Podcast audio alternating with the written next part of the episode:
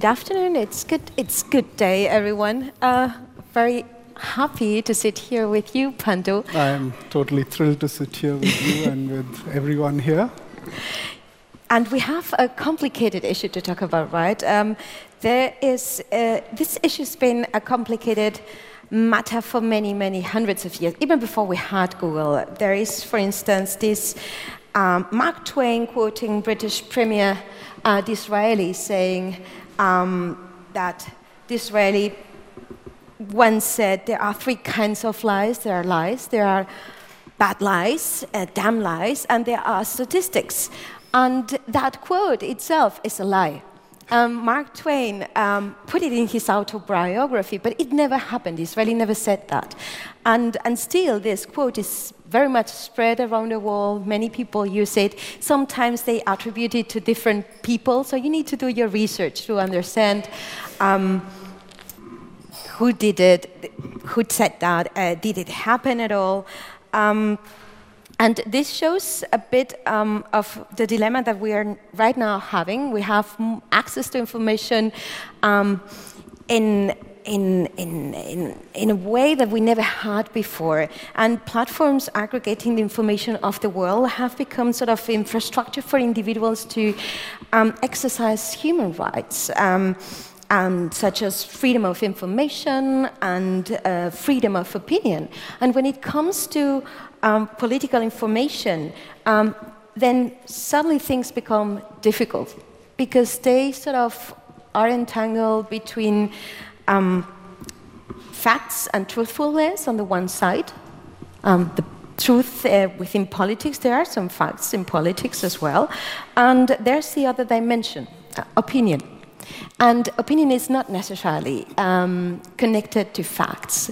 Many politicians lied during their campaign, and that's fine. We wouldn't call that disinformation, misinformation. So the actors weighing and moderating uh, between those two fundamental rights become crucial actors in democracies. And until now, we only had governments and press with within that position, being able to moderate and to contextualize. Suddenly, Google uh, has become one of these actors. And of course, there are a lot of myths around how Google works on the one side.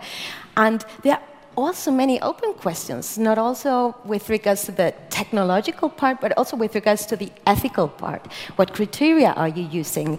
Um, so I'm really happy that we have you here because you are the person um, as uh, the vice president of Search that is able probably to respond many of the questions that I have. Um, just a short introduction, because I think Pandu is really impressive. He's been working at Google for almost 13 years, and, uh, but you are also a professor in Stanford, uh, teaching information retrieval. And prior to that, you were by two different companies. Uh, well, one company called Stratify, but before that, you were at the NASA. And at the NASA, you were the deputy lead of the Remote Agent Project, which is a very impressive project with one of the first boats being run. Um, it was the first artificial intelligence system to be given primary command of spacecraft. So you know how bots work, you know how semantic, uh, semantics and information retrieval in the internet works, and from many different perspectives. Um, so when it comes to Google, you haven't been the 20, the 20 years uh, that Google is right now celebrating. Google is uh, this year becoming 20 years old. You've been 13 working for Google. Um, so I guess you have a pretty good oversight of what has happened uh, across all these years. So um, part of the initial search criteria and algorithms that have either been uh, used um, in, in Google um, or, or, or, are still being used, um, they are probably not there anymore. Uh, in 2016, you um, announced publicly that you had performed over 1,600 changes in Google search.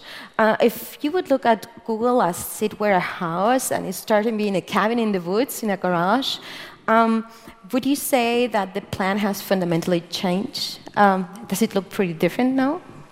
So that's a, that's a great question. But before I do that, thank you for that introduction and thank you all for, uh, for attending.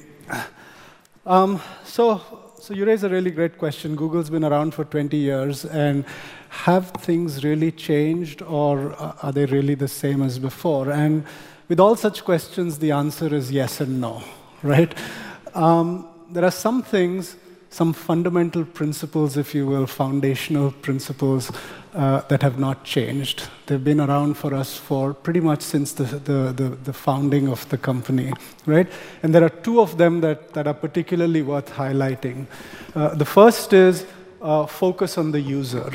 Uh, this is a very strongly held belief within the company, and particularly with search, is if you build search, if you build your products, but more specifically search for your users, with that being the primary goal, then all else follows.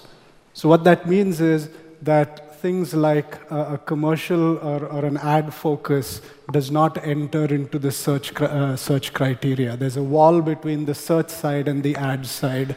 We never sell search results, for example, right? None of those things, because all of these things detract from the focus on the user. This was what the, the, the, principle was at the beginning, and it continues to be the principle. So that's one principle that we've had.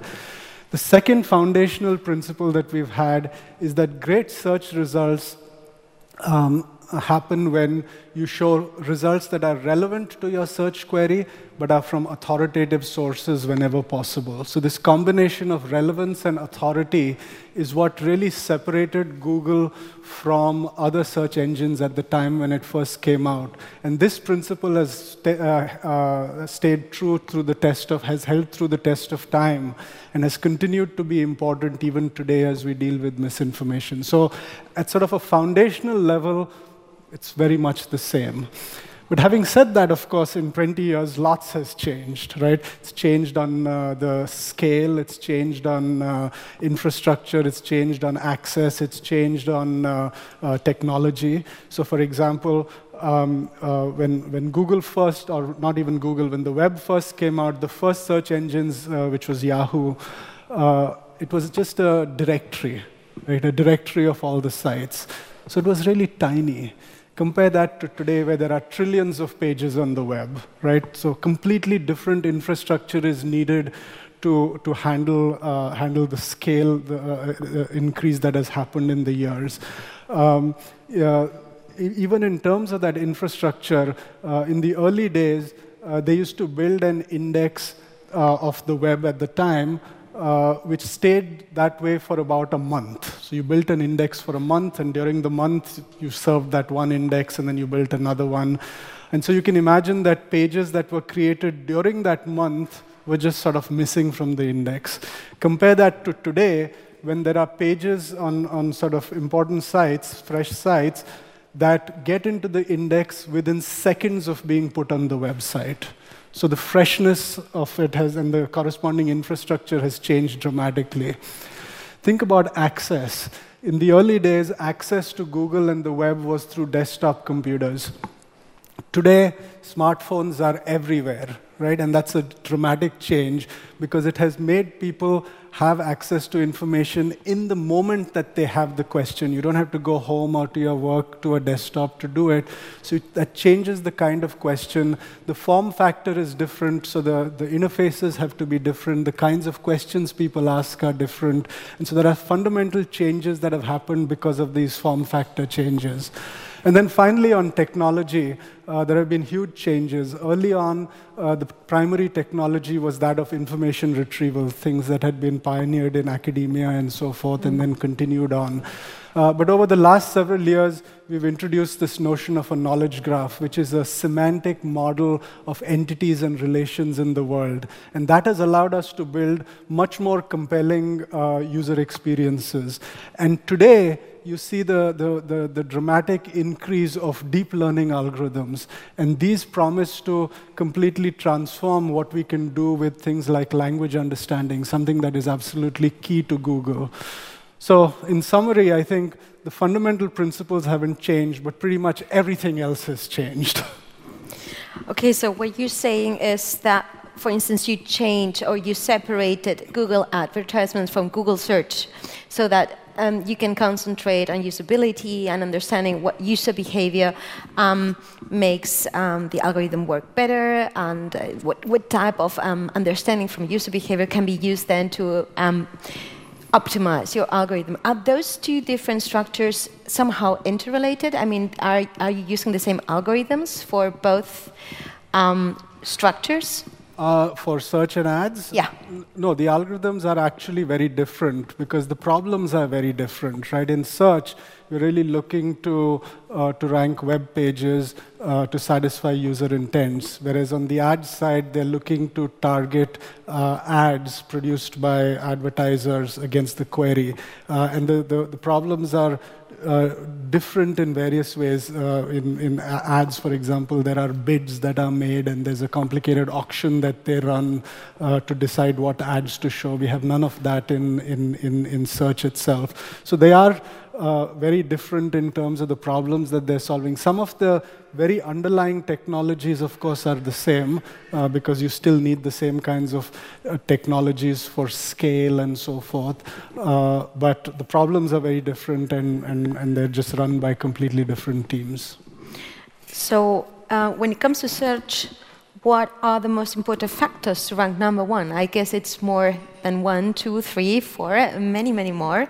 Uh, well, I don't, I don't guess I know. Um, however, um, I would like perhaps to give us a few examples because you, of course you talk about relevance what does that mean relevance is a very political term and uh, it implies an, an ethical decision right so this is a this is a great question, which I think lots of people are interested in. Uh, not the least of which are webmasters who want to uh, to rank uh, effectively uh, in search. Um, and there's a variety of answers that I can give you. Um, I mean, at the at the sort of the highest level, uh, our goal is to take great websites uh, and rank them uh, effectively, right? And so our, our, our, our uh, recommendation to site owners is build a great website for your users. Don't worry about uh, figuring out how to target uh, or to manipulate Google search in, in any way. You want to be able to serve your users because if you serve your users, we will find a way to, to make, you, make you successful. Whereas if you try to manipulate search, we don't like that, right? And so the, the message to everyone is make sure you focus on your users and build a great service, a great website for your users. That's sort of the, at the highest level. Now, you're probably not satisfied with that answer, so let me tell you a little bit more. Um, we use a variety of different uh, factors or features or signals, we call them various different things, uh, to actually produce these, uh, these, uh, the, the, the ranking that you find. Uh, and these range from uh, uh, document specific signals to user specific signals. So, for example, on the document specific side, we actually look at all the words on the page. We look at the structure of the page, things like the title of the page, because that gives us information as to what's on the page. Uh, another very uh, important signal is the linkage between pages, uh, the links and the, the link text that's there. That proves to be incredibly valuable. Uh, there are things like when the page was created, freshness turns out to be a very important criterion uh, for, uh, uh, for, for many searches. If you're searching for a score of, a, Uh, uh, of yesterday's game, you don't want a page that was created 20 years ago, right, about the same teams. That's just not, not what you're looking for. So freshness tends to be a very important criterion that, that needs to happen. And so there's a variety of sort of page-specific uh, signals that we use here. Uh, but there are also sort of user-specific signals. One of the most important user-specific signals is the location of the user. Where is the user located, right? So the, where the user is located tells you what is the language that the user is likely to be uh, comfortable in, so we can get them results in the language that they're, uh, that they're comfortable with. Uh, it tells us which country they are in, so we can make sure that we give you results from your country, so it looks to you like it's a, a local search search engine that, uh, that services your needs. Um, it, uh, if, you're, if, you, if you know which city you're in and you search for a, a zoo, uh, then we show you the zoo in your city rather than the, the, the zoo in the famous, world famous zoo in San Diego, right? So there's all kinds of things where uh, the location of the user uh, becomes important. So these are just sort of a smattering of factors. We have several hundred factors uh, that, uh, that go into it, uh, but what they're really about is understanding language, right? And, and, and so we do a lot of processing to, to, to, to, to develop language understanding techniques, and, and those sort of feed into, into this. And then one final point to be made on this is um, whenever we launch changes, we always have a very effective evaluation process, right? To, to make sure that changes are actually good for users. And as part of that evaluation process, uh, we do these so-called side-by-side experiments, right? Mm-hmm. So the idea is somebody comes to you with this change and they say, this is a wonderful change. You say, okay, let's verify that it is indeed as wonderful as you say it is. Um, and so we go off and we sample uh, a whole bunch of queries where your change actually makes a meaningful difference, maybe several hundred, maybe several thousand queries, right? And then we put side by side the results for each of those queries uh, on, on one side will be whatever Google has today, call it the base or the control or the production side of the side by side. And on the other side, you put the, the experiment side, that is, with your change, what would it look like, right? And now you have these two side by side, uh, uh, the, side by side experiments, and you ask raters, these are people that we pay to do this task, we ask them which side is better, right? And uh, when we ask them which side is better, sometimes they say the experiment side is better, sometimes they say the base side is better, and that gives us a sense for, in aggregate, whether a particular change is good or not. A good change will have significantly more uh, experiment side goods than, uh, than the base side goods, and then we launch those changes. To help the raters make this judgment, we put out a set of rater guidelines. And these rater guidelines, it's a 160 page document that essentially says what is great search. Right? It's our best description of what it means to have great search. This is, uh, and the raters are tested on this uh, before they can do ratings. While they're doing ratings, we have blind tests to make sure they're consistently applying these rater guidelines. And if you want to know what Google is trying to do with search, the rater guidelines are, are what you look for right? And these rater guidelines, this is, these are pub, this is a public document. Uh, you can search on Google for them. It should be the top result for an appropriate query. um, but uh, it's a public document that uh, is is, sort of a key part of the transparency of how search works.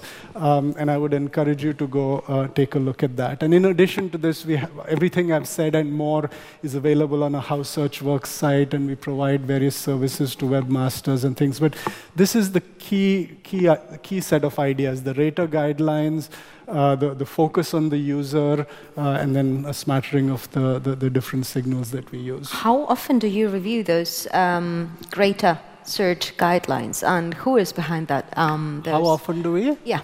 How much do you review the, the, the search guidelines, 160 pages um, document. Yeah, so this is uh, the, the, the, guidelines don't change very often uh, because you know, it's a lot of work and, and there's a lot of thought that goes in. There's a big cross functional team uh, that works on these guidelines and, and makes sure there's a lot of debate and discussion because, I mean, at the end of the day, this is like a product requirements document, right? That's, that's sort of what it is. It's, it's like this is what people are trying to build. This is the great search they're trying to build search today isn't exactly that because our algorithms are not good enough to fully capture everything that, that we wanted to capture. But this is our goal. Uh, and so there's a cross functional team from various different disciplines within the company uh, that puts this together. Uh, and every time there's any sort of significant changes that need to be made, we make them. But it's not something that changes uh, on a regular basis. Do you have an ethicist in the team? Also, okay, you have one. So we have uh, people on the team with a variety of different backgrounds. Uh, it's not just engineers on the team, uh, but we work cl uh, closely with policy and legal. We work with user experience folks, and we work with privacy folks. These are all sort of important uh, areas that we work in. And in this team, we have all kinds of background, in, including people with ethics background and so forth. So these are sort of very important uh, discussions that we have uh, uh, amongst ourselves and amongst the team, uh, because this is what sort of guides how search is developed, and, and we want search to, to be great for all our users. So if I hear you right, one of the things, or one of the conclusions one might draw is that actually the criteria you're using my, um, um, are very usable, are very, I mean, Google is, is, is, is a brand for, uh, and has a name for its usability in many of the products. Um, so this is, of course, great, but on the other side, it sort of indicates that there's a sort of centralization of contents, because you, the more you try to be usable for the majority, the more you tend to um, mainstream content. Um, there is content that is not problematic if there is a mainstream towards that. I mean, it makes sense to um, understand where the person is located when someone searches for football. Because, of course, if you are in England, you're going to search for a different concept that if as if you are in the US, right? But it's slightly different when it comes, for instance, to political content. Um, then, uh, what it might become problematic. What about the minorities? So what about uh, divergent opinions that might have um, a very small percentage? How are you dealing with that? So we have, uh, uh, I have two responses to this, uh, uh, this question. One is um, diversity in our search results is actually centrally important to us. It turns out that a diverse set of search results actually are better for users right? Users actually like it when we show a diverse set of uh, uh, uh, results, and we have evidence to show for that, right? Uh, if, if, there are queries without diversity, you can see that people are not happy, right? Because they're looking for other things. Uh, so it is very much in our interest to, to surface a diverse set of results whenever possible, right? Uh, it's also in our interest to have a very diverse and rich web. Uh, Google is very much tied to the success of the open web right? Uh, google's uh, the and, and and, and and and so we are very very motivated to make the open web as successful as possible. And, and a diversity of opinion on the web is is, is sort of a key part of it. Uh, another point to be made is that the search interface as it stands today is fundamentally suited to showing a diversity of results. We don't just show you one result, we show you a, uh, 10 results. You can go to the next page and, and, and, and so forth. Uh, and so there's lots of opportunity, and we definitely see users uh, use that capability to find the kind of uh, information that they're looking for. Um, and finally, um, it's worth noting that the scale of queries is mind boggling right? We get billions of queries a day, yeah. right? And a remarkable fact is 15% of queries we get every day are new queries that we've never seen before. Right, so there's a bewildering array of, of interests and curiosities that people have, which means that if someone comes and issues a, a, say a very general query and they see that the results there don't quite suit their need. They immediately reformulate the query to a more specific query, right? And, and, the, and the results that they want come up. So I think the way search has, has uh, works fundamentally supports the kind of diversity that you're looking for, right? And, and gives people the kinds of things that they're looking for. And I think that's one of its great strengths. So um, let's turn into a more ethical debate, uh, this, this, this, this conversation. Um, when you talk about information queries and trying to understand um, uh, what information is the right one and uh, useful for the person searching, um, do you have uh, a definition of what misinformation means? Uh, do you have categories of that? And uh, do you have concrete criteria so that it's clear how you penalize uh, what you might um, tag as, as some misinformative or um, uh, problematic um, result? So you might be surprised to know that the answer is no. okay?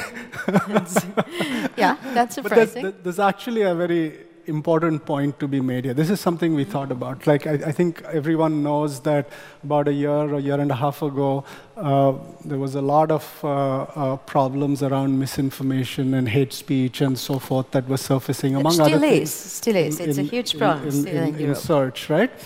Um, and, and there was a question we needed to do something because this was clearly not a good thing, right? We needed to do something.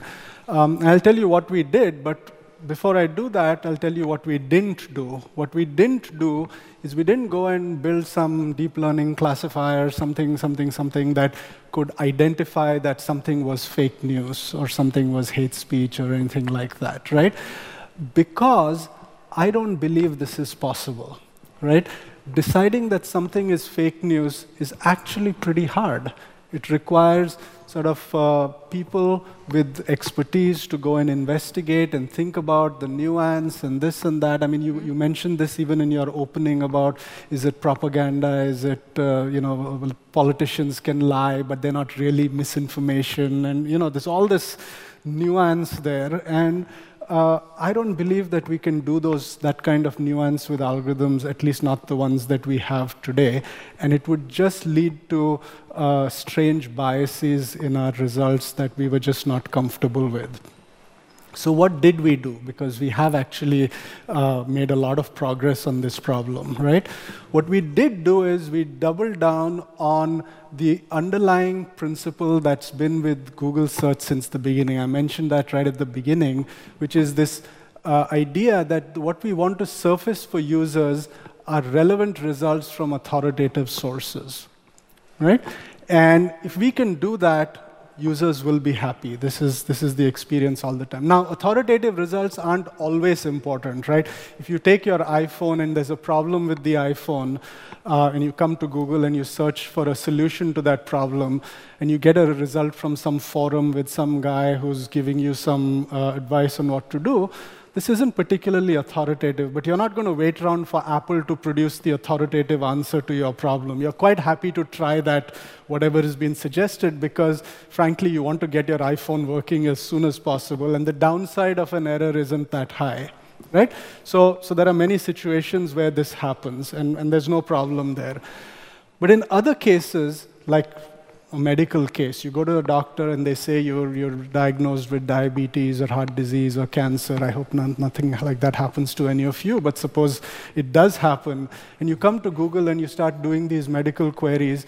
Chances are you don't want to hear advice from some guy on some forum and whatnot. You want it from authoritative sources. And that's what we decided was the problem uh, that we had before, that there were these queries that really deserved much more authoritative treatment. There was this balance between relevance and authority, and we needed to up the authority scores, as it were, on, on these queries, uh, so that for these queries, we would start uh, uh, surfacing results from more authoritative sources. The idea being that when you surface results from authoritative sources, the chances of misinformation are much less because authoritative sources rarely uh, indulge in misinformation. The chances of hate speech are much less because that's not what they do. Um, and, and, and that's been the strategy that we've adopted over the last year. And I have to say that while it's by no means a complete solution, I'm sure we can find stuff problematic still uh, it has made a huge difference to the kind of experience you find on search uh, uh, for these, these things. But ain't that problematic? Or uh, let's say, let's put it, isn't contradictive with the idea of diversity um, or conflictive? Because um, when it comes to politics, because when it comes to politics, authority, it's a relative story. Um, I mean, it, the examples you're bringing apply for medicine, apply for many things where you have science behind that, or um, where there are concrete facts that you can point to. But when it's about something as subjective as ideological positions, and it's about having a diversity of, of ideological um, political positions, then authority, it's a complicated criteria. It is, it, it's, it's, it's not a straightforward, easy criteria, but it's, I think, an important criterion, right? Um, so I mentioned the rater guidelines earlier, right? Yeah. Which, which say what is great search. One of the, the, the sections of that document talk about how raters should think about authority. Right? What are the attributes of authoritative sites and, and, and, and so forth, so right? could we try to just to use this example, try to understand what it means in that context, authoritative. So if we say we have the right-wing party um, making some claims, and then we have uh, on the same issue a different party from, uh, from, from the social movement or a leftist party, um, how would you define authoritative in, in that context? What would so be. Without, without knowing the, the specific parties mm-hmm. involved, I would imagine that uh, the parties themselves are, are, are going to be relatively authoritative. The, the news uh, sites that cover them, the, the major news sites that cover them, would be relatively authoritative.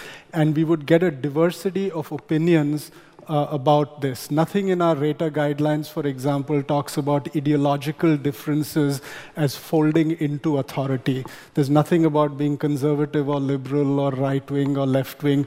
We have authorities on all parts of the political spectrum.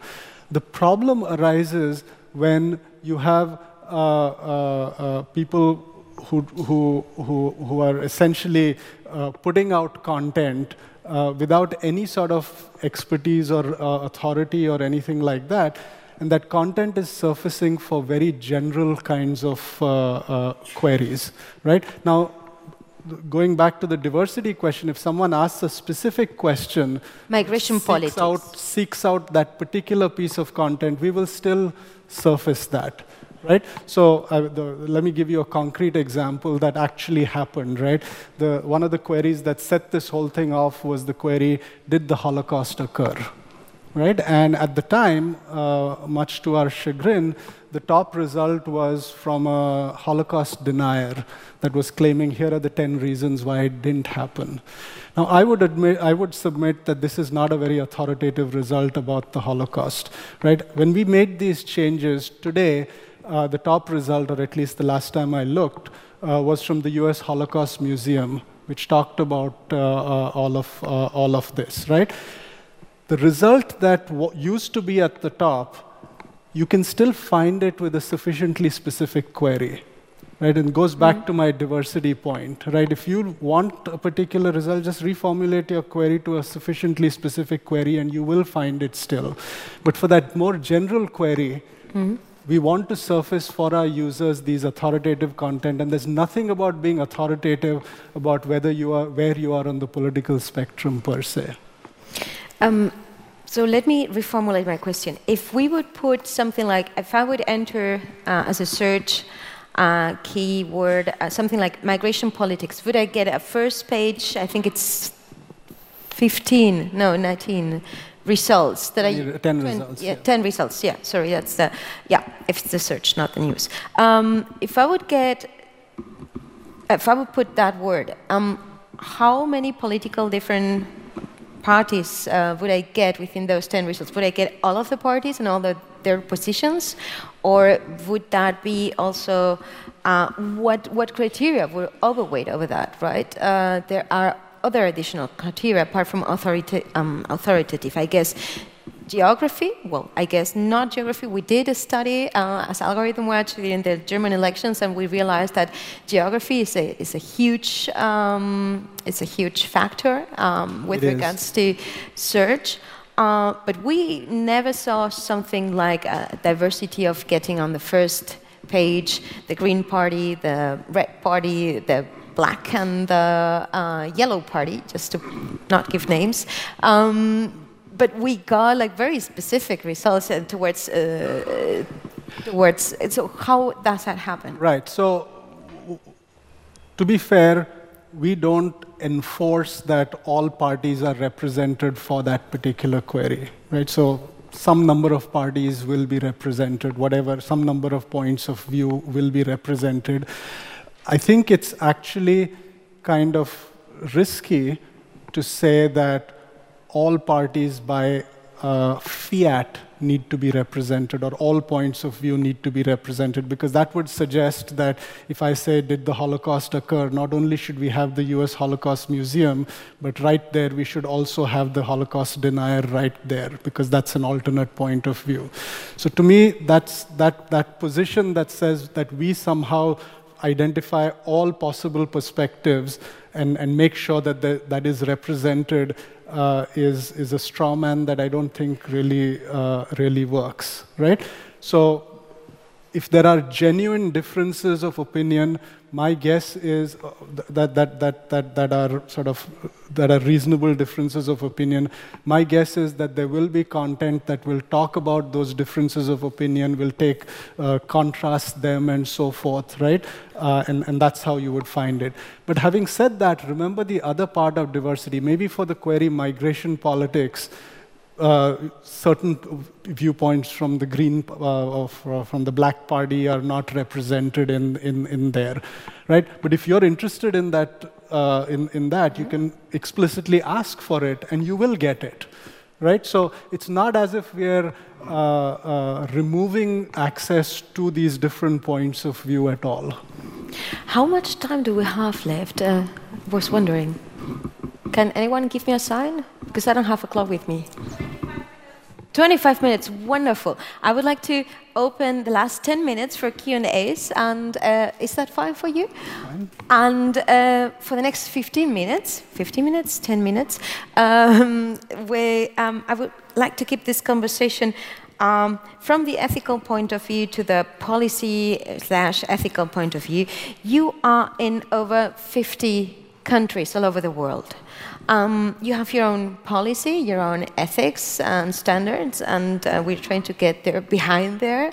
Um, and you also have um, local regulation, uh, which might contradict your um, your policy.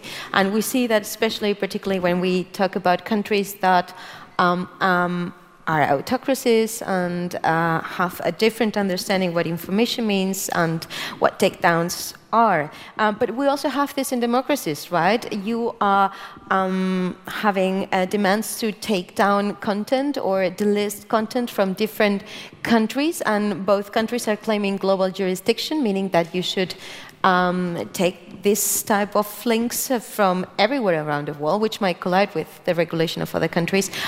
How do you deal with that? Is there a team making the hard decisions saying, oh, well, for Nigeria, we don't do this, um, but for France, we will do that? Um, and what does it mean in the end if you do this for France?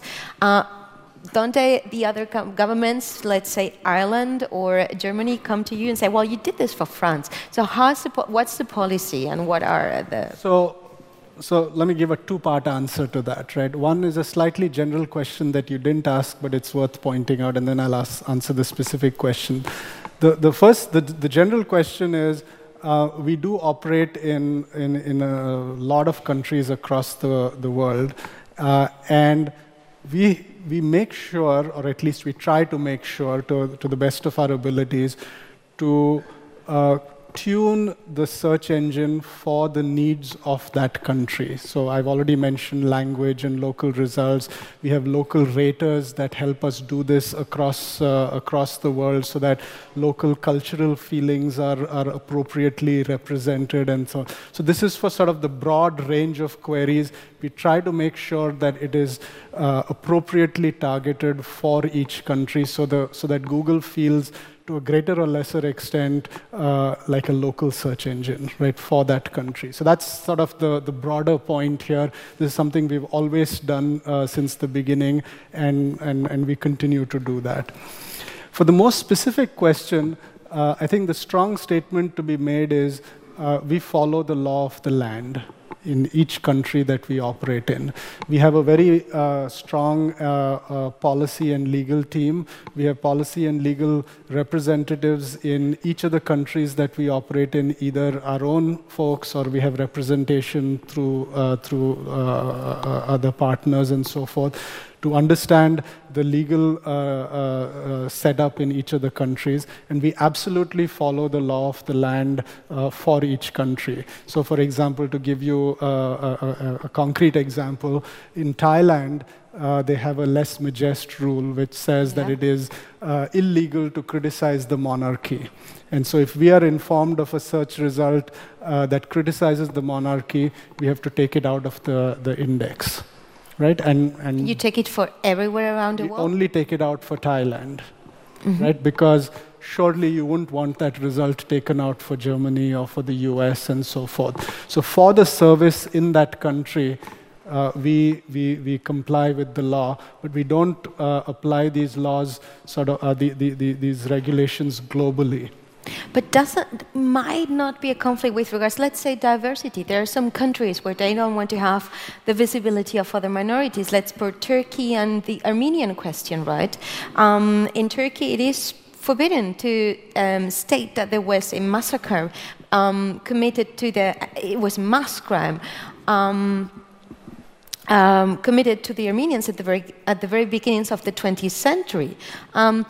Doesn't that collide with uh, the concept of authori- um, authoritativity that you have um, by denying that there was that mass crime? I mean, it has been acknowledged by uh, the Council of Europe, by the United Nations, and by abiding to the law of Turkey, you are colliding with your own. Uh, how do you deal with that? So I'm not familiar with the specific laws of mm-hmm. Turkey mm-hmm. and, and, and what is and is not legal, but I think as a, as, a, as a company that operates in Turkey, we have to comply by the laws of Turkey. And if the laws of Turkey say that a specific piece of content is illegal, for better or for worse, then we have to comply with that, that particular law. We don't have a choice on that. And we absolutely comply with that law, whether or not we, we like it.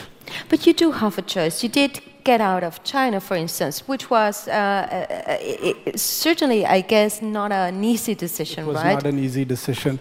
And, and, and, and I think in, in all such decisions, uh, there's a, a pro and a con right? So we could decide, for example, to get out of Turkey because we don't want to, uh, hypothetically, again, I don't know what the legal situation there is, but we could say, we know, in the Thailand case, we can say, well, we want to be able to criticize the monarchy or not. But when we get out of the country, there's the other side of it, which is that we've stopped providing services of other sorts to all these users in that country. And that is, I think, also a significant downside for taking actions like that. So, uh, yes, we have the option to leave, but that's not an option without uh, real ramifications, right? And you have to make a judgment call as to what, what is it that, uh, that, that you want to make.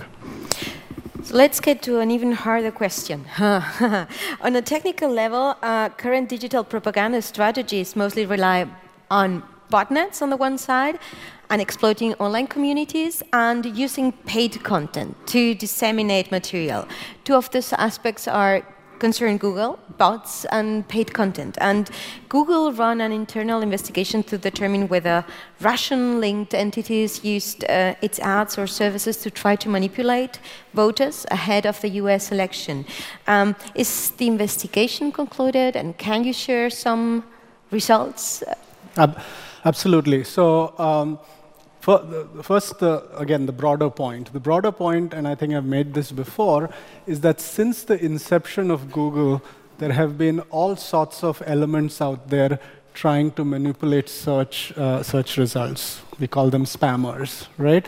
And if we didn't fight the spammers with everything that we had, uh, search would not work for anyone. We would be because spammers are motivated not by user benefit but by their own benefit, right? And and search results, you would not be using Google for anything if we let spam overrun it. And so over the last I, I don't know 20 years, but certainly 15, 20 years. We have had a significant effort on fighting spam uh, and fighting different forms of manipulation from link farms to paid content to all kinds of things. I mean, it's, it's again, the creativity of the human mind is mind boggling when it comes to uh, the kinds of things people try, and we, we, we fight this. Uh, lately, there's been a lot of concern about uh, foreign actors also trying to manipulate online platforms, whether it's search, whether it's social media, whether it's Twitter, you know, all, all, all of these things. Within search itself, when all this uh, uh, became clear, we did a, uh, a detailed investigation to look for evidence of uh, uh, search result manipulation by, by foreign actors, uh, and we did not find anything, right? Maybe it is that our regular spam fighting had already taken care of it, so we never saw it for whatever reason, or maybe they didn't try, maybe it wasn't the right thing for them to do. I, I don't know what the reason is, but we didn't find any evidence of it on the search side. So, meaning bots, for instance, or bots spammers or and spammers things like that. Okay. or paid content, or any of these things that try to manipulate search results, we found no evidence for it on, on our side. Um, on some of the other services, uh, they also did uh, a, a, more detailed analysis. Uh, we, we, uh, our uh, uh, general counsel gave evidence at the, the US Congress some time ago with the results of that investigation, and they did find some low levels of manipulation, mm -hmm. um, which, which they disclosed there, but it was not very significant. So this, this directly leads to my last question before I, I open to the, to the floor to the audience. Um, um, exposure uh, to a specific information doesn't necessarily mean immediate influence. You have a lot of information. You're sitting on a huge data bank of information where you can really draw conclu conclusions and understand the degree of how visibility leads um, to which extent, to which degree, to a change of habit, um, to a change of the circle of friends to a change of consumer, consumer behavior and many, many other things. Um, this information, of course, you're using it for your own internal purposes. Um, are you trying to understand it from a more academic point of view? Are you sharing this with the scientific community? Um, how is the possibility of having access to this information? How do you deal with uh, all this? So so we absolutely do a lot of user studies to understand how users uh, experience our products, where the gaps in our products are, uh, what can we do to improve products, and so forth. And we use those to inform our product decisions and, and so forth. Similarly, once we launch a change, uh, we have these reviews that happen several months later. They're called landing reviews that actually go back and look to see are users actually using this as we thought they are? Are they getting the benefit that we thought they are? And so this kind of user research is, is very core to how we continue to improve, uh, improve the product.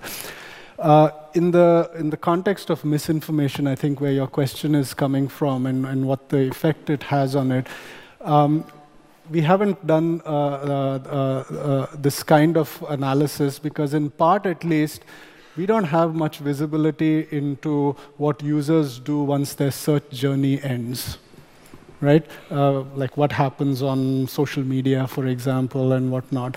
And the effect that all of this has on people really happens from many different sources. It's what they see in search, certainly, but it's what they see in social media, it's what they see on television and radio, and what they talk about with their friends, and, and, and, and so forth. Uh, and we haven't done, uh, we have no ability to do any sort of detailed analysis of, of the effects in any sort of controlled way uh, to, uh, to, to do this. Uh, uh, having said that, I think it's really important work to do to understand how it is that we do it. And uh, we've been partnering uh, and supporting actually uh, various projects like the Trust Project out of Santa Clara University, and there's a media literacy project out of uh, Stanford and the Poynter Institute and so mm -hmm. forth uh, that, that we support and, and, and, and, and partner with. Um, and, and I hope there'll be with stuff that comes out of that. Hmm, okay, two things. But this would mean, on the one side, that you are very US centric with regards to research access of, of, of, researchers on the one side, which, of course, being European, uh, I don't like very much uh, because, of course, uh, we. Well, I have to say that I, I only mention those okay. because I'm personally most familiar with that. It's entirely okay. possible okay. that you're also partnering with others uh, in, in, in, in Germany. Uh, I'm sure our policy folks around might be able to that, address that. an invitation. And the second thing is, of course, um, you might not be able to monitor all behavior, but you might be able to track, even in an anonymized way, um, what users are searching uh, as a history. Um, so you could actually you could do that study. You could you, you could uh, at least try to understand if even in an anonymized way, try to understand what a single actor uh, or what profiles of different types of actors um, are doing in the course of a day. Uh, what pages are being visited more after seeing uh, different other pages before. Um, you can try to draw some conclusions also about the impact that seeing something leads um, with regards to different. Oh, it's my mobile. Ten, min- ten minutes. Perfect. Thank you very much. Um, so, uh, so yes, I understand that there, there might be no interest with regards to usability to perform a research like that. But seeing the light of the discussions, in the light of the discussions that we have right now about disinformation, and Google being very much in the center of attention of this sad type of conversation about filter bubbles and um, and manipulation online. Wouldn't it make sense to look at it and try to understand more and to pick, bring some numbers and perhaps bring academia uh, to this type of? This is certainly something that, that we, should, uh, we should consider. Um, bringing academia in, of course, has questions of privacy and so yeah. forth. We wouldn't want uh, uh, some sort of problems of th those sort to, uh, to, to, to come up. Um, and frankly, I will say that over the last year, our primary goal has been to make sure uh, that we address the underlying problems of misinformation and hate uh, surfacing in search. That has been where our focus has been, uh, because that, I think, is the thing that is of highest value to us at this point. Well, thank you very much for this. Um, any questions from the audience? I see some I can almost not see. I would like to gender. Uh, this means that um, we have a gentleman as the very first question. Uh, if there are ladies in the room, because they usually are not here, I would like them to uh, come up first afterwards. So first the gentleman in the first row, and then the lady behind. Sure, thanks. Uh, my question revolves around voice becoming a new interface. Um, you talked about discriminating uh, results and displaying um, a wide, wide variety of the results. And um, to um, maybe uh, wrap this question up a bit quicker, if we look at Amazon and Alexa and search via voice, um, there are concerns that Alexa will only give you products on the Amazon platform um, that Amazon likes to be listed first because you won't be able to see a whole list of products you could choose from because you only have a sound um, answer basically. So new batteries are 5.99. Should I uh, order them for you? So how do you deal with um, different perspectives and diversity in voice when you use a Google Assistant, for example? So, so this is a this is a great question. Uh, as we discussed earlier, uh, the, the search interface today actually does give you this diversity and you can pick. And the fear is that when you go to these uh, voice interfaces like on the Google Assistant, that we will somehow pick out one answer as, as the answer and, and, and give it to you. And in fact, today's experiences are very much like that. You say, how, how tall is Angela Merkel? And you'll get the, the one answer for it uh, right there. It all sounds wonderful. But then, then you have this problem, right? Um, my response to that is this is a serious problem, and this is a serious issue that needs to be taken care of.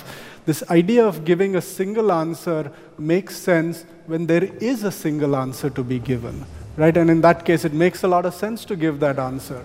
But if there are truly a wide variety of perspectives and so forth uh, that, that, that should be meaningfully provided, then clearly that interface doesn't work. And it would be foolish for us to, to presume that we know that one answer suffices. And we'll have to come up with richer interfaces that may be some sort of a dialogue, or I, I don't know what they are. These have to be still invented, right? But I have every confidence that we will, if we are able to give have an effective conversation around uh, uh, uh, situations where there is a diversity of information, that we will have appropriate interfaces that will surface this diversity of information rather than pretending like we know the one true answer.